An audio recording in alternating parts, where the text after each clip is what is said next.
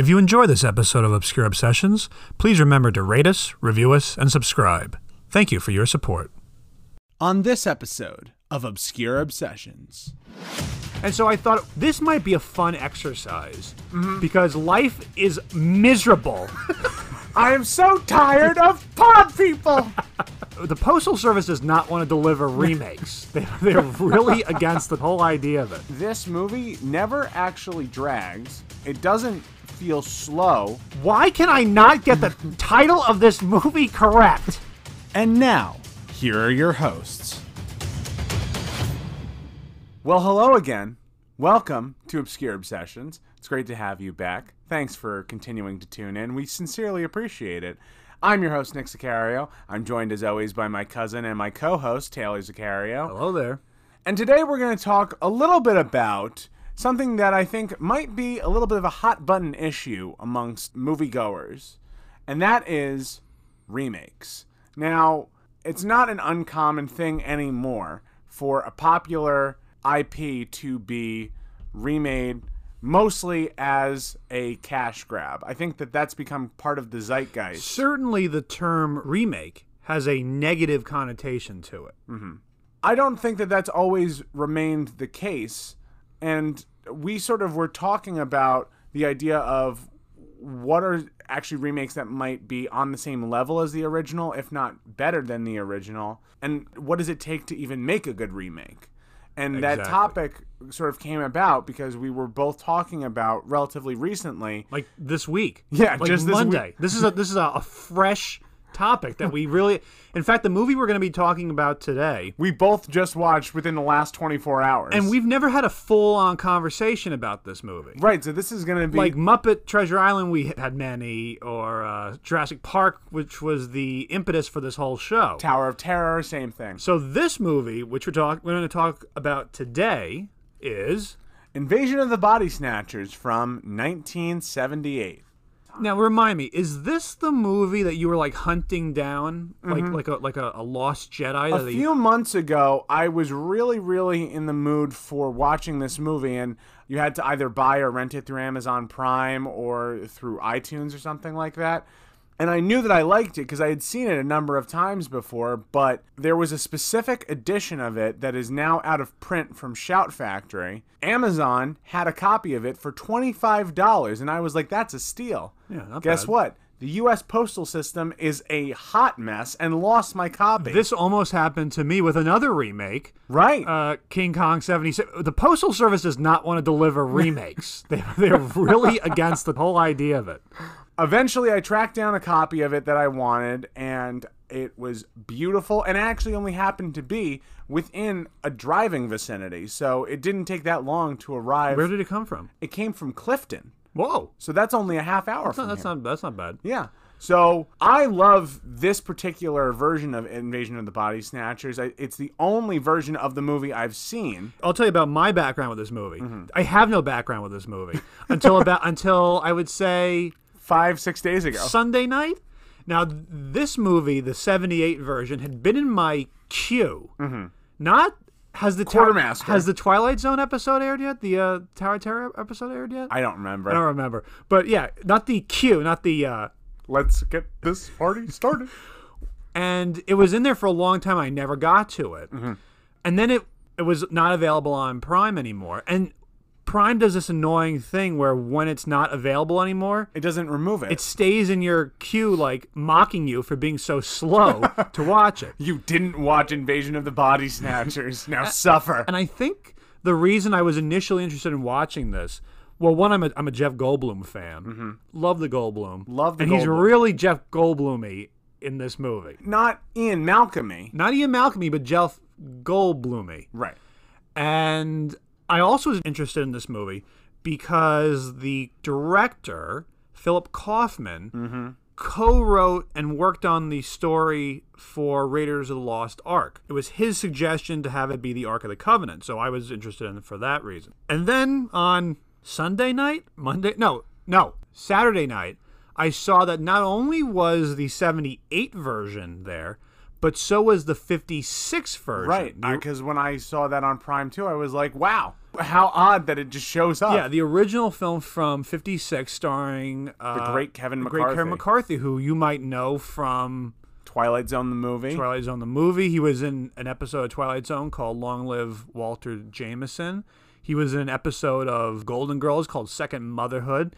and most famously, I think, for a certain generation, Kevin McCarthy was in uh, the original Piranha. Oh, yeah. He was the old man who I think lives on a mountaintop and gets his legs eat, eaten off, if I'm remembering correctly. And so I thought this might be a fun exercise because life is miserable, and I've reached rock bottom. But this is what I consider fun. I'm gonna watch these two movies not back to back, Within the course of a day, though. The course of a day. So I watched the 56 version on whatever day it was, Sunday, and then Monday I watched the 78 version. I thought it'd be fun to compare the 2 mm-hmm. which it was. It was a lot of fun. Now let's talk about remakes. Okay. Because as I said, remakes have a bad connotation. And one of the reasons we picked the 78 version to talk about is because this is a primo, it is almost the Citizen Kane Of remakes. of remakes because it is a really terrific remake. I think that it's sort of what I was alluding to at the beginning is that probably within the last 10 to 15 years, there has been just such a boom of remaking all different types of films from various genres. But specifically, when we think of remakes, I think now as an audience, we think about live action Disney remakes, Those are that's kind of its own now subgenre. horror remakes, or franchising reboots, Right. and soft reboots in like action films. We watched one two nights ago. Right. Actually, we watched uh, the Suicide Squad, Right. which the Suicide Squad, which by using the article makes it a completely different its movie. movie. And in fact, if you think about it, the prevalence of remakes is so massive and so present that they had to come up with different words for remakes. Because Mm-hmm. you have remakes, you have reimaginings, which is what what um, Tim Burton used to coin, right? yeah he called that. Uh, I think his uh, Planet of the Apes that George Miller, director of Babe Pig in the City, And Mad Max Fury Road. called Fury Road a reimagining. Okay. And then there's, of course, reboot. Mm-hmm. But a reboot, I think, is not as negatively viewed upon as a remake. Right, because the word remake instantly makes you think of It carries with it a certain level of lack of imagination, I think. and a prime example for that I think is the Gus Van Sant Psycho remake. It's funny you say that because I made a list before of remakes I wanted to ask Oh, you about. and, right. I, and I knew you had. I have a very very angry yeah, reaction with on that, one. Well, okay, that's probably so. The, the Gus Van Sant one. Talk about that one because that's That that's probably the worst case scenario of a remake. Actually, So for anyone who isn't aware of what that particular remake is, it's the 1960 Psycho film, the Alfred Hitchcock film. Alfred Hitchcock. Alfred Hitchcock. Gus Van Sant. The guy who made Good Will Hunting apparently was a passion project where he really just wanted to reshoot the entire film shot for shot in color and with modern actors. Not the great Anthony Perkins, who But- epitomizes Norman, Bates, and did it four times. four times and is forever typecast. Even when he was in a science fiction movie called The Black Hole, he was still Norman Bates, but he was in a spaceship in deep space getting dragged into a hole. And so Gus Van Sant's brilliant idea is get the guy who was in Lost World and brought a baby T-Rex into an RV. Was his name Nick Van Owen? Isn't that sick so. that I I think it remember is. that? Isn't that sick and depressing that I remember that? But that But it's a literally more actually recent example of Yeah. something that offensively annoying Yeah. is Disney's The Lion King. true. Because everyone saw that trailer, everyone knew exactly what they were getting into, and knew that it was going to be a literal shot for shot. Yeah. There's some slight variations. they make they make variations, and this is one of the things that Body Snatchers does well is the variations it makes are good ones. Mm-hmm. Whereas Lion King, well, Lion King is weird. If, if you had a spectrum from good remakes to bad remakes, and Right. Gus Van Sant's Psycho is in the bad one. Certainly, Lion King is closer to that. But the the Gus Van Sant one is literally the exact same movie. He literally copied Hitchcock's Every single frame Yeah. is exactly what you saw He in literally- the 1960 version. He literally remade it, which brings the question that I think every remake has to answer. This is the pivotal question that every remake has to answer, which is why do I exist? Uh-huh. Which is a question we all ask ourselves at some point, but particularly if you're a remake. And the Lion King one, I remember when I was even sitting there thinking, like, there's no suspense. You know it's going to happen. You know. And in a case like that, where it was an idea to just capitalize on a name and use modern technology to just redo what you've already seen, Yeah. somehow it made it even more lifeless because of the fact that you didn't have really talented animators hand drawing or designing these. And the other big problem with it is it's so realistic until they start to talk because they're lions. Lions don't talk. What are the, that's the same thing with that that dinosaur movie Oh, yeah. from 2000, which was one of the first DVD, second DVD I ever owned after George of the Jungle. oh. But it, it was at the time very realistic looking. Mm-hmm. It's not anymore, but it was. And then these animals talk, and it's, it ruins the whole thing. That's true. Then you have this thing called a reboot. Mm-hmm. We had a Kevin Smith movie that physically called itself Jay a reboot. Silent- which the idea is that you're going to take. Well, what's the difference really? I guess that you're just going to take the kernel of the idea, the little core of the idea, and do something different with it. Yeah, I suppose. Like, what's really the definition? And you'll you'll notice this a lot if you pay attention, where people will say the, the director is saying, "Oh, this isn't a remake. This is a reboot. We're not copying anything from the original." Which that's this funny line that a remake has to walk, and it's similar to a sequel's problem, but it's its own problem, which is that a remake has to be similar enough to the original that people want to see want to it. see it, but then it has to be different enough that those people don't say, "Oh, it's just a copy." Right. Or I guess a reboot is a reboot almost allows you to say that we're taking if we're talking percentages here a remake has to borrow let's say 50% or more from Yeah. the original reboot almost feels like you have to borrow between 25 to 50 or even less because like Batman Begins, it's very clearly not a remake of the '89 Batman. Uh-huh. It's very clearly a reboot. Whereas I'm trying to think of an example of well, the Friday the Thirteenth movie. Yeah. have you seen that? That Uh-huh. Is that markedly different than the first one? I mean the the idea between all of those though is that it's a central figure Jason killing a bunch of dumb horny teenagers. Right. It's just a matter of location, I guess, because in the very first movie, well, spoilers for the very first movie, but it's not actually Jason. Right, it's his mother. His mother. And he doesn't get his mask until the third one, I think. Right? yes. I, I've never Yes, seen these, but you're right. I've, I've read about them. And in the 2009 remake of it, he's killing specifically teenagers, but they're not at a camp. They're at like a lake house. Is the difference between the original Friday the Thirteenth and the remake or reboot Mm-hmm. the same amount of difference between the '89 Batman and Batman Begins? I think that you're comparing two totally different think so? beings, though. I Because, just mean, like- like, the idea. Well, in a situation like that, where Batman Begins also is serving as an origin story, whereas the '89 Batman sort of just told you that Batman existed and you just had to go with it.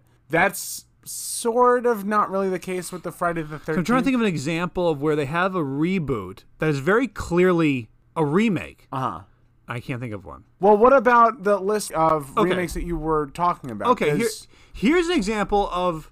Here's ones that, that I was trying to think that you have seen. I, I noticed that probably most of these I've seen the original one, and you might have seen only the remake. the remake. All right. Okay, this one I know you've seen because we've talked about this. We've Right. talked about the various remakes of it.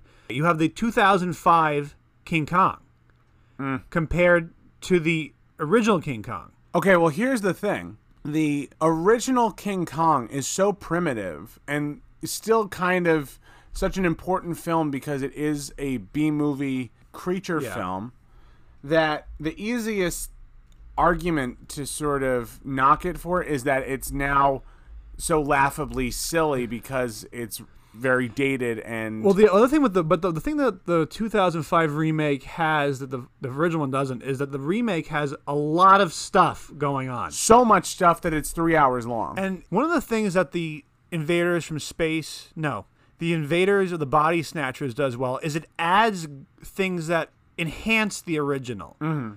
The King Kong remake adds stuff that bloats it. Well, and there that also came following Peter Jackson's, you know, Lord of the Rings trilogy ending. So it was almost an idea of like here's his next big spectacle. And I remember at the time when it first came out that I really liked it because it was so cool and it was this really long movie that you had to get through. But in subsequent years, I've had no interest to revisit it. And instead, I'd actually prefer to watch the 78 King Kong. 76. which- sorry, uh, 76 one, because I think that that one is such a different story to tell about King Kong. Because what I like about the 76 Kong is it follows exactly the same story in broad strokes, but the specifics are different. Yeah, Like that's true. the Carl Denham character, who's like the movie producer, That's different. that's totally different. It's he's now Jeff Bridges, who's a zoologist and, a, and, a, and a hippie. And, and there's no movie crew at all, and instead it's an expedition to get oil. Right, but Jessica Lange mm-hmm. plays a kind of dippy girl who becomes an actress, but an actress for commercials that, that, Oh, that. Charles Grodin wants to shoot using Kong as like the Michelin man for the Yeah. company. So it takes the the kernel of the idea and does something different with it. True. That one might mock the original one a little bit, but it at least treats the original one as what it is, which was a silly monster movie. The, the whole romance that goes on in the Peter Jackson one, No. that w- sort of begins in the 76 one where Kong is horned up for Jessica Lange. Here's another one that I want to throw at you and see what your thoughts are on Okay. on remakes in general. If you have a bunch of movies Uh-huh. that are all based on the same book, are those actually remakes? For example, there are 55 billion versions of A Christmas Carol. Okay. are those remakes of each other? Or are they just based on the same book? Because that's another thing that filmmakers will want to throw out at an audience saying oh no this isn't a remake of mm-hmm. the more famous movie. We're just basing it on the same source material It's sort of a, a, fine line to walk, Yeah, like you tough. said, because in the case of that, everyone has a specific version of a Christmas Carol or a Christmas Carol story. Like I'm talking Albert Finney Scrooge oh yeah oh, or Scrooged. scrooged bill murray my favorite is the one with alastair sim that's probably the most famous one there's the Patrick uh, Stewart one. But like the Patrick Stewart one, if you ever watch that one, is very obviously influenced by the Alastair Sim version. Mm-hmm. But they're not technically remakes of each other, though they are all remaking the same. the same story. So, that's a tricky it's a tough to one. walk. It's a tough one. The problem is, in It's not exactly case- trigonometry, but it's pretty tough. But in the case of that, that's a story that's going to be remade until the Earth explodes. You know, Right. like so they're remakes, but they're not remakes of each other.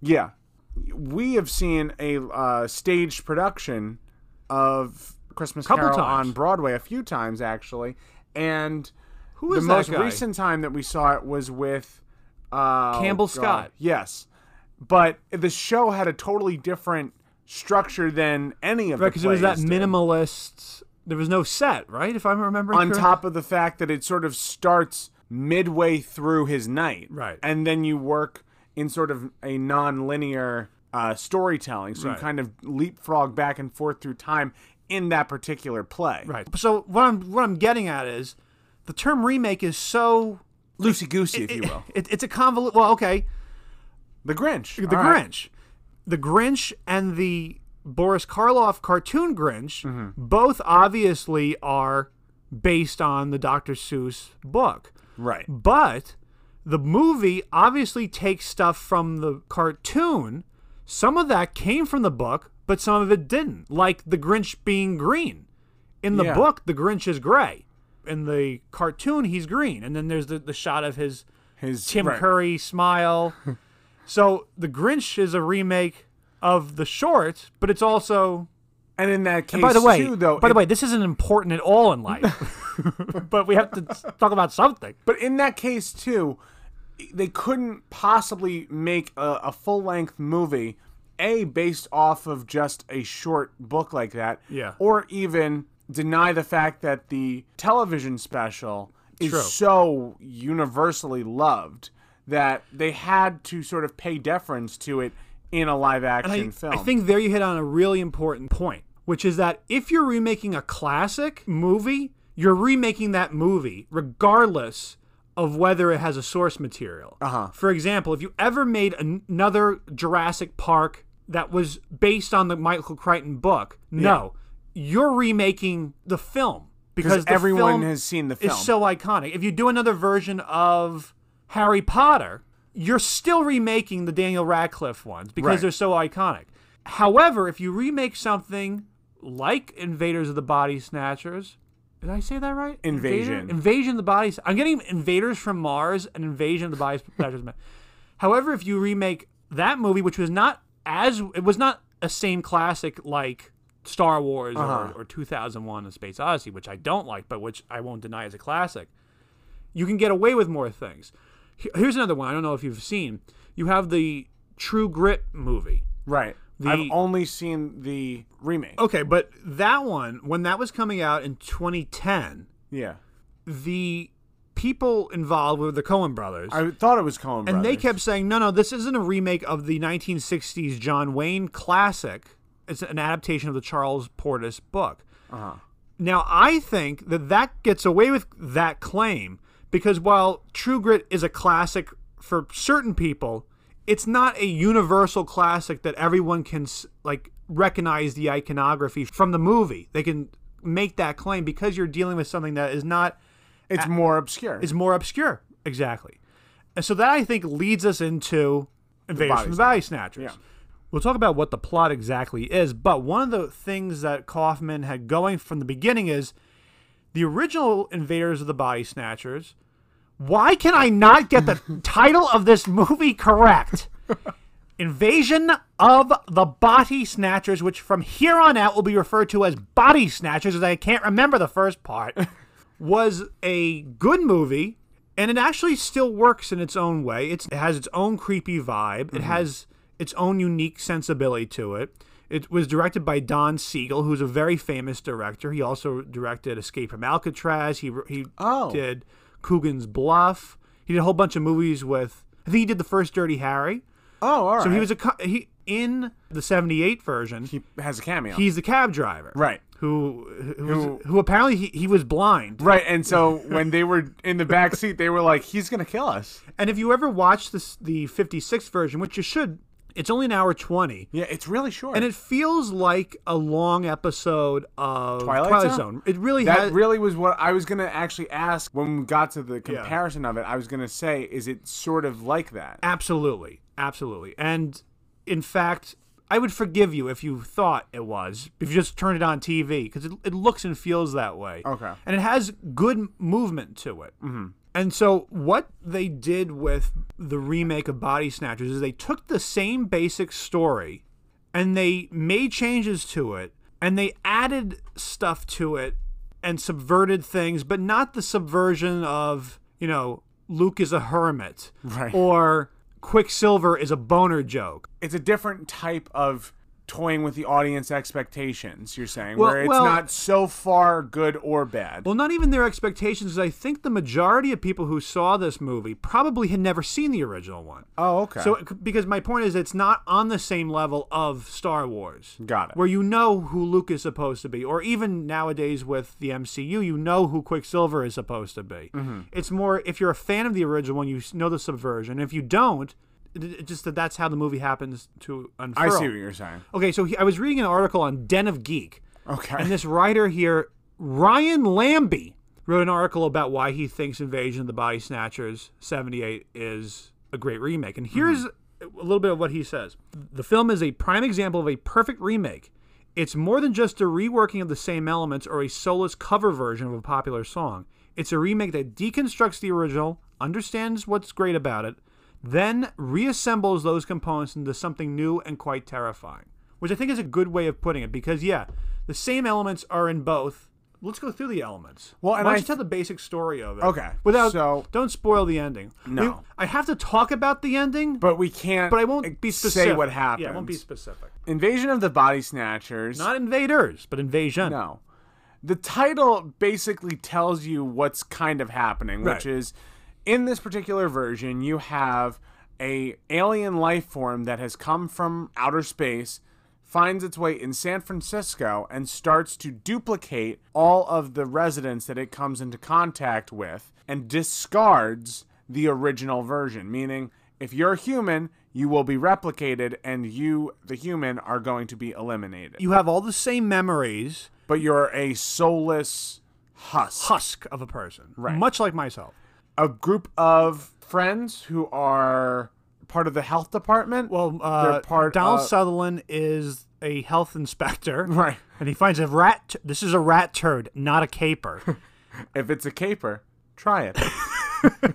and then you have Brooke Adams, Who's also part of who's the- another scientist in the health department. Brooke Adams, by the way, was really terrific in this movie. I wish Yeah. she had done more bigger things. Married to Tony Shalhoub, oh. who also played Monk, and she's like a scientist also. And then you have Veronica Cartwright and Jeff Goldblum who run a mud bath. and he's a struggling writer. And It's then you also have an right. incredible cameo. Well, Cameo? not, not cameo. Supporting role. Supporting role. Supporting role. the one and only Spock, Mr. Leonard Nimoy. Well, you also have Robert Duvall as the priest.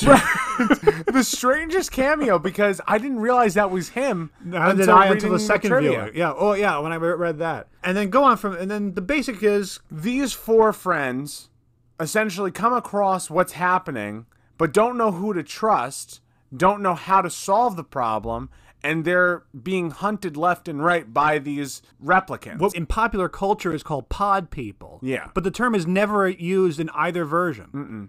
Although So- it has entered the, the lexicon as like if someone's acting motionless, oh, you're a pod person. yeah. And well, I think it's mentioned that the pods themselves are what the replicants are being born out of, right? Right, right. So this like stuff has come from outer space. It grows into these pods, and then while you sleep, these pods essentially squirt out a replicant of you, Right. Which then takes your place. It takes your memories, takes your thoughts, and takes everything about you down to like, a little scratch, and it replicates you. And then you And then you crumble into nothing. Yeah, you decompose. and then this per and then this, replicant takes you is is now you, and you're Right. gone. Except you're now your memories have been copied into a a, Alien An al- you're an alien. Is there anything more you want to say plot wise? not necessarily plot wise. I, w- I really want to talk about just the actual like nitty gritty of it. Right. Well, movie. here's the oh, here's the plot of the 58 version. The exact same things happen, really except there's no Leonard Nimoy character. okay. It's set in a small town, not San Francisco, okay. and that's it. Wow. So the there are other differences, but Right. but the 78 version just takes those and adds to them. And by the way, another person who's in Invasion of the Body Snatchers is Kevin McCarthy. right as it's never said who he is, but one of the things that I read is that someone theorized that he's the same exact character from Well, he's saying the exact same. His last lines in the '56 version are, Are his the lines lines. in this one. So someone has, you know, it's like a, a fan theory that oh, maybe he's just been running around the country for 20 years. for 20 years, and there's nothing that says it is or isn't. I mean, the only odd coincidence is that Donald Sutherland's last name in the movie is the exact same last name, so that's a little odd. Right. But it's a fun fan theory. Yeah. So let's get into it and, and, and talk about the movie. So the reason that I was first attracted to this movie was because it had a few really fantastic actors Oh, that yeah. I'd This is a great cast. and they were all sort of in early stages of their career, if not their prime. And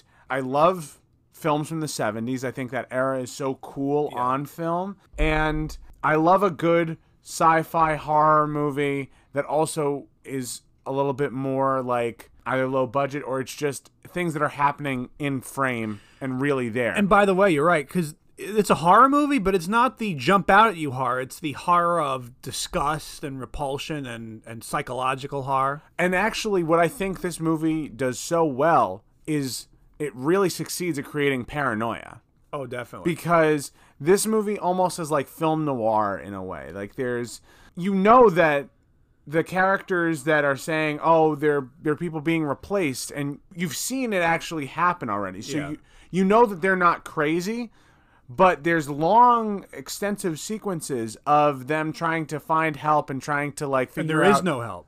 Who is or who isn't a, a pod person Right, and they sort of slowly realize that everyone around them is, is, untrustworthy. Now, you want to know what my theory uh, is on this? sure. Okay. The 1956, and, and I've read other people, so it's not mine own, but I thought I was thinking it while I was watching it. The 56 version is a metaphor, a parable for 1950s fear of communism. That Oh. oh, God, there's a communist living among me, and I don't know who it is because that was that was the Red Scare. Sure. The 78 version Is, is that it- technology?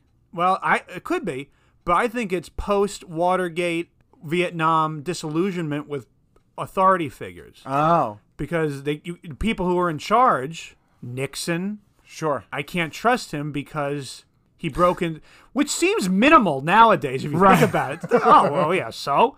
But I think in the the seventies, this paranoia, and you're right, paranoia is a great word because also conspiracy is used talked about a lot, and it's And the and- word mass hysteria, they because there's that montage where Donald Sutherland's trying to find people, like he's calling on the phone and he's going into different phone booths, and like Yeah. people keep rapping at the door, and there there are different phone calls, and one of them's like, "Do you know what mass hysteria looks like, Yeah. Mister Fan?" Um, Or, yeah, and, and someone says like, "Don't tell anyone about this." Stop Right. telling. And, and if you think about it, the '70s, had the Parallax View, Three Days of the Condor, Mm-hmm. All the President's Men, all these conspiracy type of thrillers, and in a way, this is one too. this is a outer space conspiracy Right. thriller. I the reason I also said the theme of technology is because I feel like there was this burgeoning bubble growing of technology being implemented more and more and that's continued throughout the course of human Yeah. history but this was in the late 70s and so television's getting more popular cars are getting a little bit Yeah, faster you know it just I, I feel like there's always going to be that theme in movies going forward Definitely about yeah, and about these changes that are out of my control. right The other thing that I liked with well, let's talk about. Hmm, there's so many good characters and and fun characters to talk about. I want to actually say this Yeah. too, though, that like the movie is two hours long, and the original movie is only an hour and twenty. Yeah. Yet this movie never actually drags. It doesn't feel slow. It's the wrongfully accused of outer space invasion movies. Actually, exactly. It starts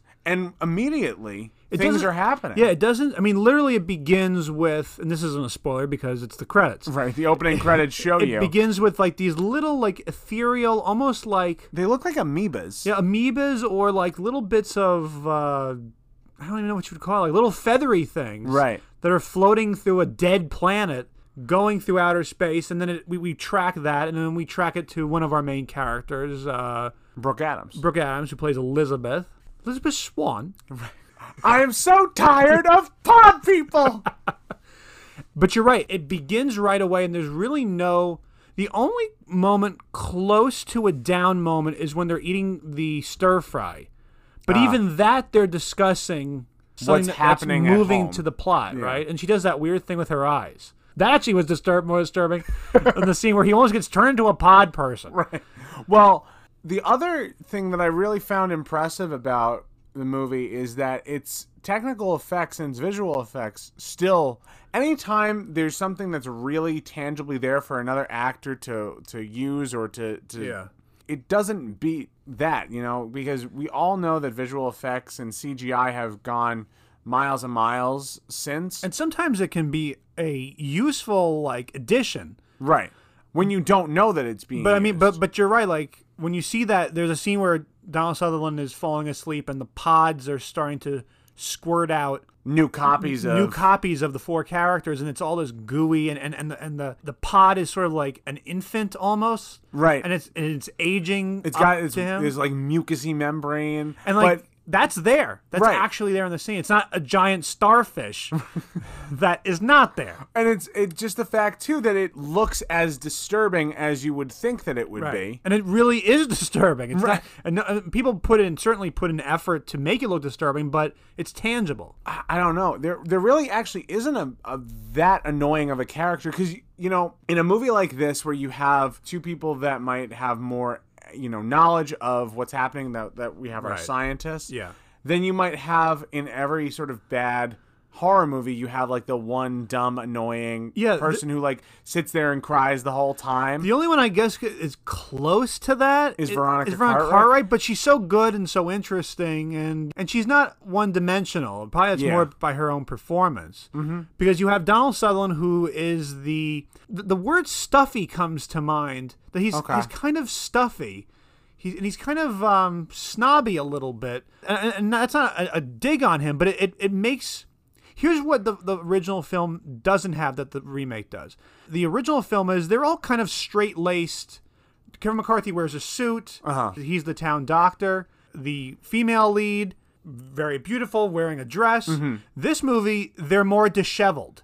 oh They're That's a more good way they're Mm-hmm. more flawed, and they're all very busy doing things. Whereas in the- in the original one, they're a small, sleepy town. It's a Mm-hmm. different feel. And so I like that the Donald Sutherland character is a little bit of a snob. He knows that that's not a caper, that's a rat turd. and he's a little bit emotionless until things really start going crazy for which like i said things start to go bad pretty quickly in this But he does keep his composure through mo I think until a certain point when something happens in his arms yeah that he loses it. Actually, you know, that's something I also really liked about the movie was the whole love story between Donald Sutherland and why am I blanking on her name right now? elizabeth Elizabeth, what's her her human name? brooke adams Brooke Adams. Well, there's something too because, like I said, it's sort of a, a standard trope, right? To have the would be lovers and then they eventually get together at the end. but this is done so well because they're both so good playing off of each other. Yeah. And I think too that the movie lends it to being that this is pretty realistic that this these two people would even though there's you know they're leading separate lives and you know they're just friends And it's subtle though. Yeah, their it's relationship. It's not overdone. It and they, you don't really know for certain that they like each other until you know that they do. Right. I mean, you know that they like each other as friends. They started as friends, but it's then not yeah it's not and it's not the focus, which I'm so glad because I don't want that to be the focus of it. No, it's called Invasion of the Body Snatchers. Yeah, and my favorite scene. Okay, can you guess what my favorite scene was? uh, is it when Brooke Adams, Veronica Cartwright, and Donald Sutherland have to stay in line? Like they have to walk. No, but that's a good scene too. It's the scene where Donald Sutherland is, is making stir fry, and he gives Brooke Adams a, I think it's a uh, celery. yeah. I love food scenes. Well, also It looks really good. he's got like he's got a wok that He looks has a- really beat up. And he has a massive knife that is way too big to be cutting carrots. Why with. is he cutting celery with a butcher's like a meat cleaver? That's how you know he's disheveled. that he only has a butcher's knife. There's something interesting too, though, that like I was reading that Philip Kaufman wanted this particular version to be set in San Francisco. I think it's either Yeah. his hometown or it's just an area that he loves a lot. Because the original is a small town, but in California. And this set of characters are all kind of like I wouldn't say stuffy like you were saying either, but they're a little bit more like they're hip with you know what's happening in politics. They're not like Yeah, like like um. is blue collar the one that's like middle class? No, white or- collar. All right, White they're collar. more white collar. They're a little bit more Like they Jeff- might be affluent and they might be a little bit more. there's certainly. I don't know the well, I don't, know, that the, I'm don't know that. Veronica Cartwright is. Yeah, because she owns a mud bath. But Jeff Goldblum, who plays her husband, certainly wants to be white collar because Mm-hmm. he's talking about he's he's he's bemoaning where are the Jack Londons? right. Where are they? and he's really and I couldn't quite tell what he. I mean, I know he works at a mud bath place. Right. I know he wants to be a writer. I know he's really ticked off with uh, the Leonard Nimoy character. Yeah. Yeah, you're right because it's it's not like teenagers or something running around Horror movies left and right. and they're actually people in position well particularly Donald Sutherland and uh, Brooke Adams they're, True. they're people in positions of power who could get something done oh, if it weren't for the fact that everyone else around them is turning into aliens. aliens. But the Jeff Goldblum character I like because I guess he adds some level of humor to it, but he also is just so charming. Yeah. As, there's a scene where um, he and he has one of my best shrieks ever in a movie where Veronica Cartwright is sort of saying goodnight to the customers and, and leading them out of the mud bath place, and she goes back to see her husband. Oh, I know what you're talking about. And she goes into it's one of those like stalls with like a curtain, and she opens it, and she goes in. There's one of these pod bodies on the table, Mm-hmm. and she screams and cries because she thinks it's Jeff Goldblum because it looks Like- very similar to Jeff Goldblum. right. And then Jeff Goldblum comes in without his shirt on. He's very skinny, and he goes, ah! he kind of he kind of throws up these dinosaur hands. The other thing, a little bit of trivia, I think is is interesting that it ties back into other things we're interested in. In the original film, that character, same name, is played by King Donovan. King Donovan was married to Imogene Coca. Imogene Coca Aunt Edna herself. was Aunt Edna in the original Vacation movie, starring Chevy Chase, who was a jerk apparently in real life and might be an actual pod person. now, Veronica Cartwright, I you know the thing of her is I always forget how many movies she's been in. That's a good point. because she was Dallas right in Alien. oh, Wasn't she Dallas point, in yeah. Alien? She was the mom in the Flight of the Navigator. Oh, you're right. You did mention that. She as a as a child actress, she was in The Birds. Oh, wow. And so she and I always liked Veronica Cartwright whenever she shows up in a movie. There is though the character we haven't really talked a oh, lot Oh, yeah. about, which is the great Leonard Nimoy. You know what? What's funny about Leonard Nimoy is every time I hear his voice, what do you think I hear first? huh. The first movie that pops into my head when I hear his voice, My first logical guess would be No. Spock. it's not going to be, but no, it's specifically Spock from The Voyage Home. No, good, good guess. His voice, voice. Right. And now I'm like, I'm drawing a blank. I can't think of a line of dialogue, but he drinks something and has a bad reaction. Oh, the Pagemaster. Page Master. Whenever I hear his voice, I immediately think Doctor. He was Dr. Jekyll He was Dr. and Jekyll. Mr. Hyde. I can't think of what he says. I can't think of a line, but he his voice is so recognizable. And in this, well, how do we talk about this? I don't want to spoil anything, Yeah. but he's a complicated character. He's, not in the original He's one. like a he's essentially a Dr. Phil. yeah, And because he's writing uh, self-help books. He's a psychiatrist.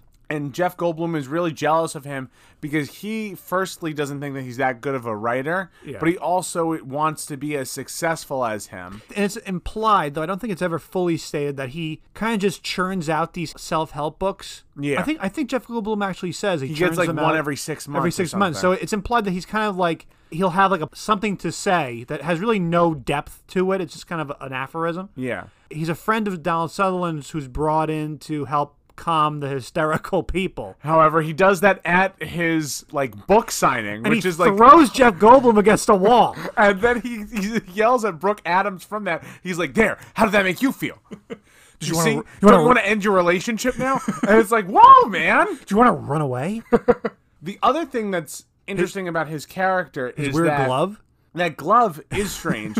so he wears a fingerless A glove half glove, I think it's called. that yeah, it only covers the back of his hand. And like I something Madonna would've worn. That since his character I don't think existed in the original, no, it was original. it was a way for him to make his character more identifiable. So it was like, I mean, not only that was were you Spock, but Right. like now in this particular role, oh, half glove guy is I don't know that it makes that much difference in terms of his perf- his performance is great. his performance is great, and and, it is actually sad to think that he was forever typecast, as just you know, as just that one character when he was obviously very good at other things too. He also directed Three Men and a Baby, and two or three of the Two. Star Trek ones. and a really bad Gene Wilder movie called Anything But Love, Oh, where Gene Wilder has a baby, not pregnant, but he gets a baby. right.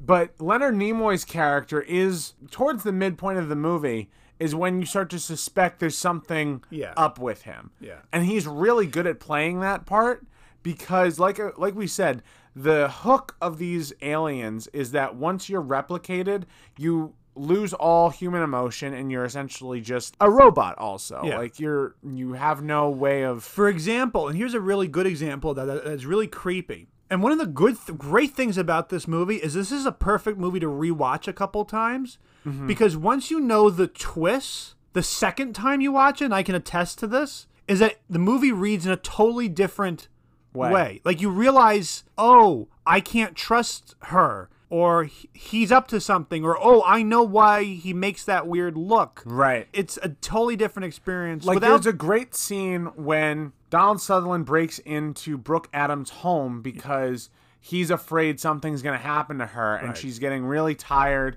and they already think that her boyfriend is a replicant. right. So he breaks into the house and he sees that there is a replicant that's being born. And so he grabs Brooke Adams out and they cart her away so that she can be hidden and still get sleep. He calls the police and they arrive straight to the boyfriend's house and the boyfriend's sitting there in like a smoking jacket and he's like drinking and Yeah. he still is like completely stoic and like saying, you know, this man is a lunatic. I have no, you know, Yeah. I don't know where my girlfriend is.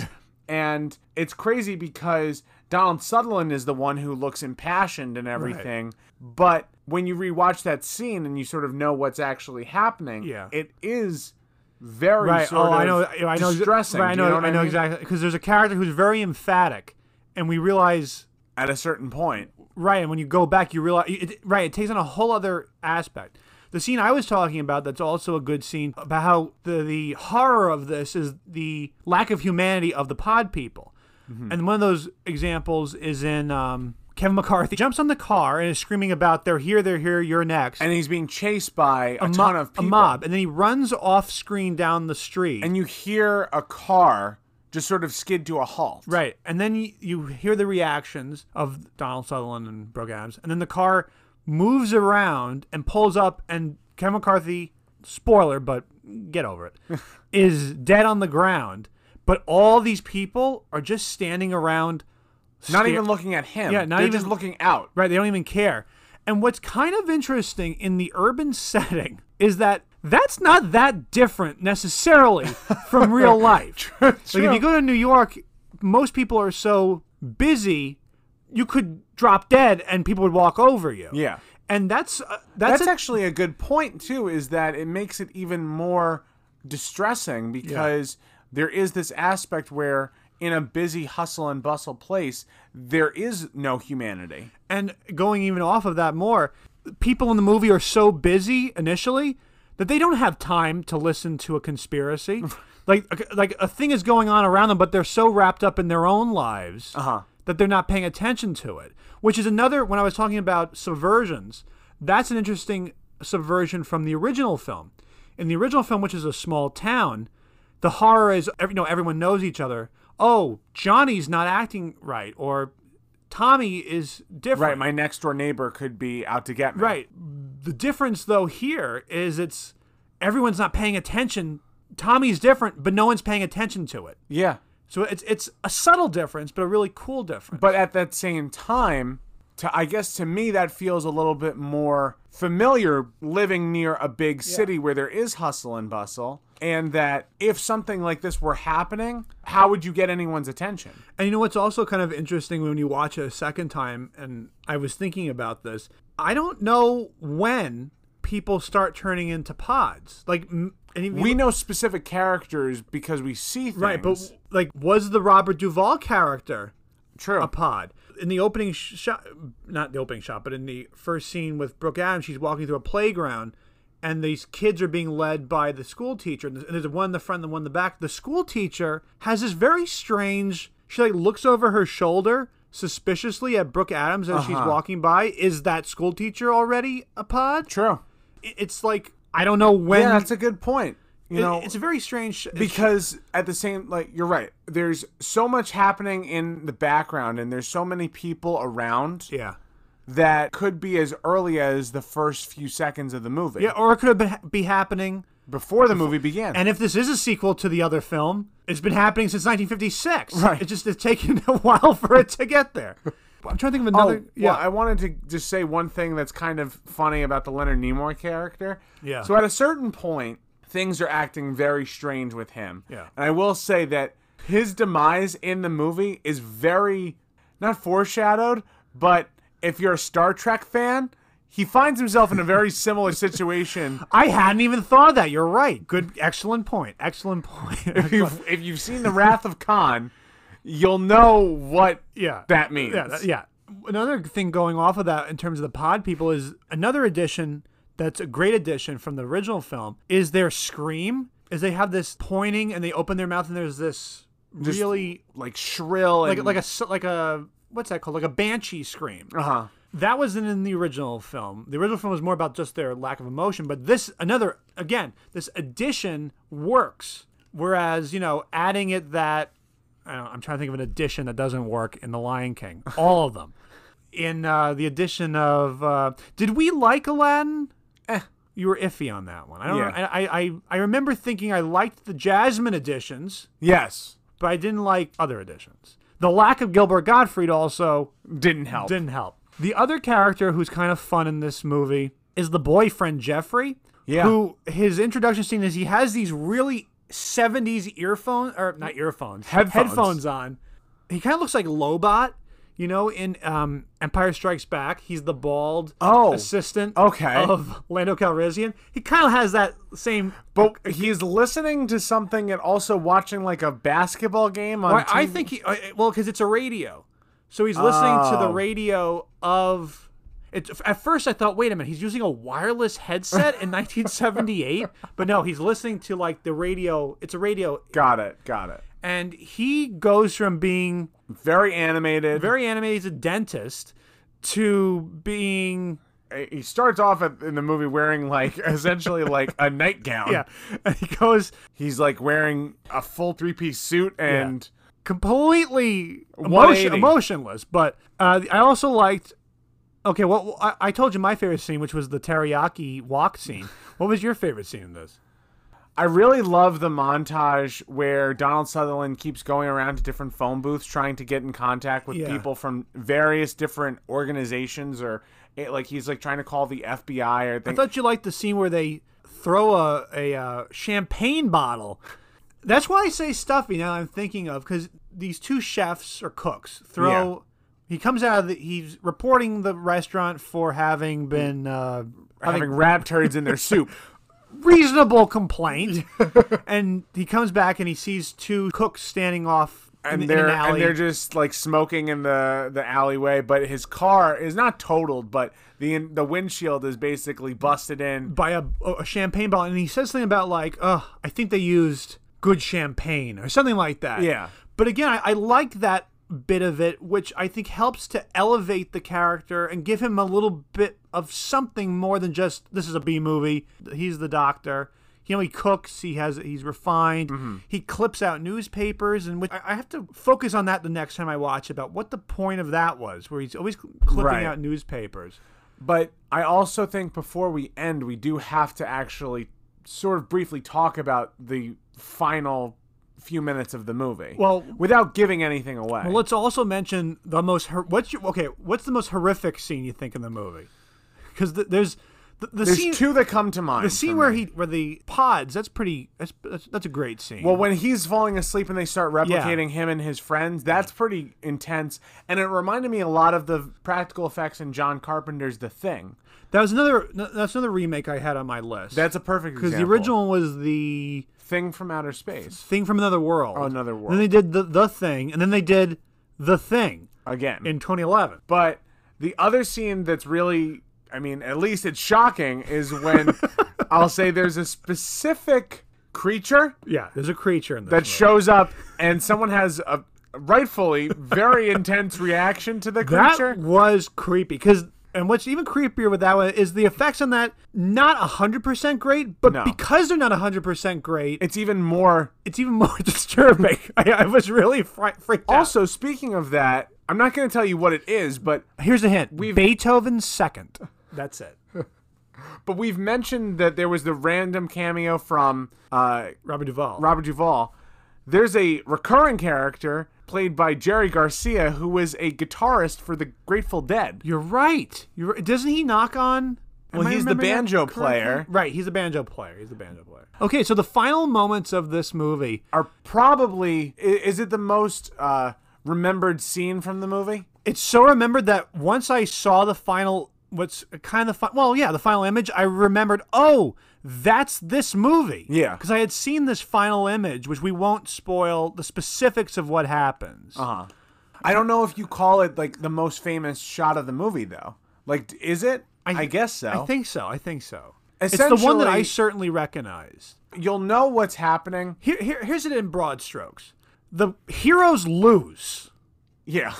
It, this is not a movie where It's sort of also telegraphed for you at a certain point that how the movie's going to end is probably what you're hoping won't happen. right, and the heroes make a valiant effort to stop what they think is the production. Well, the one character, uh, well, Donald Sutherland, the production of the pods in that warehouse. Yeah. he sort of discovers that oh this is way out of my control and i loved that ending Yeah. because it's so real because it's hopeless. Right. If you were if you were in a situation such as that, the odds are you're they're way out in a way we were in our own version of this in real I, I was thinking about the whole time i was watching this like oh this is uncomfortable because you can draw certain parallels Certain between the real world right now and that. And this hopelessness that he faces in the end and everyone who's left in the end Right.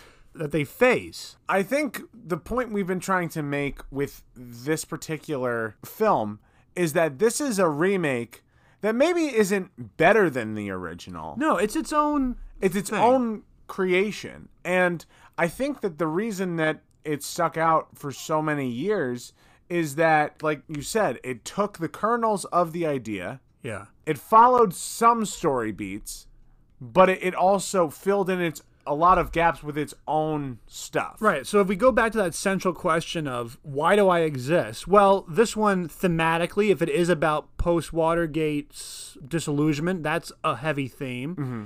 It has great acting in it. And like you say, it, it takes the stuff from the original, honors it, doesn't directly repeat it, but riffs off of it to make it its own thing. Right. Where the two can stand totally separately. Even though they share the same title. Right. And even though they share the same source material, Right. because it was a book. And that's what a good remake is the re, is remake the right word for this because I think that's what I'm saying is like if you're going to try to do a new version of similar source material or a previously existing source material, Yeah. it should be that you can distinguish the two. For an example, Yeah. Charlie and the Chocolate Factory versus Willy Wonka and the Chocolate Okay. Factory. That's another example where Tim Burton was saying, no, this isn't an, a remake of the Gene Wilder one. This is another adaptation of uh, the, the, the, Roald. Roald Dahl book. but you can look at just one single image from either of those two films Yeah. and immediately be able to tell which one's which. Right. You know that they're, they're distinct enough. And, you know, this whole idea we've talked about, about remakes having a bad connotation, really, every film based on a book is a remake. The Godfather is a remake of its of, of a the book. novel. They took the novel and remade it into a film. So I think that you know the term remake. The problem with it is that you do have all these crappy remakes. And I think culturally speaking, it's about taking it from not just being a word that we throw around to a film that's clearly just meant to capitalize on something. Yeah, and I think if you're going to look for a good example of how to remake something, I would say Invasion of the Body Snatchers. I said the title right. You did. 1978. There were subsequent remakes. I didn't realize that there were so many of them. There was too, one in '93 which was I think just called Body called Snatchers. the Bo- yeah called Body Snatchers in '93, starring Isn't Forest Whitaker in that? uh, Forest Whitaker, Meg Tilly, Oh. Gabrielle Anwar. Yeah. I don't know who that is, and R. Lee Ermey, who Oh, was from. Uh, everyone's favorite Full uh, Metal Jacket. Full Metal Jacket, and then there was one called The Invasion. which was with Daniel Craig and Nicole Kidman, right? Nicole Kidman and Veronica Cartwright is in that one also. Really? And that's another one where they tried to say, see here it says that, that, that the director crafted a different story as an original concept to reflect contemporary times. It's a remake of. Uh, I don't care what what he says. From what I know, that one is not well liked.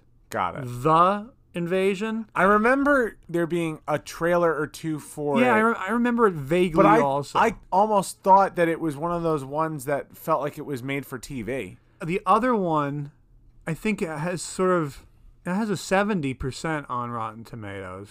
This one? The uh, ninety three version. Oh. So That's higher than I would have. so that, that one's more mixed. But I think if you're gonna watch one, Go with this. watch the 78 version. And if and if you want to watch another one, the 56 version is great in its own way, and it has Kevin McCarthy in it, which so it can't be.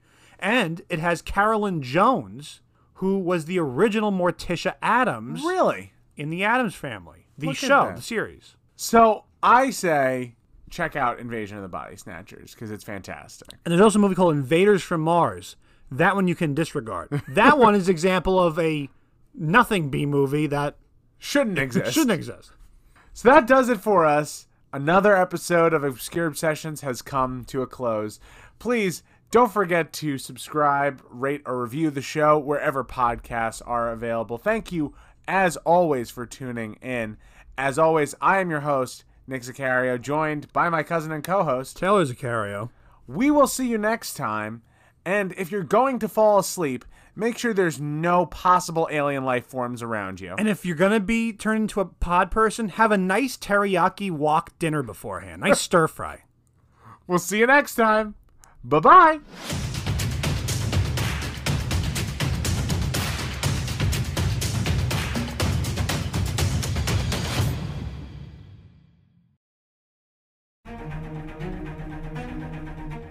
Obscure Obsessions is directed, written, and edited by Taylor and Nick Sicario and is a co production with Tan Productions. Special thanks to Anchor for podcast distribution and to Twin Musicom, Stockwaves, and Walpernian Music for providing the score. Follow Obscure Obsessions on Facebook and Instagram, username at Obscure Podcast in all lowercase, and on Twitter, username at Obscure Pod, uppercase O and uppercase P for episode details, previews, and more.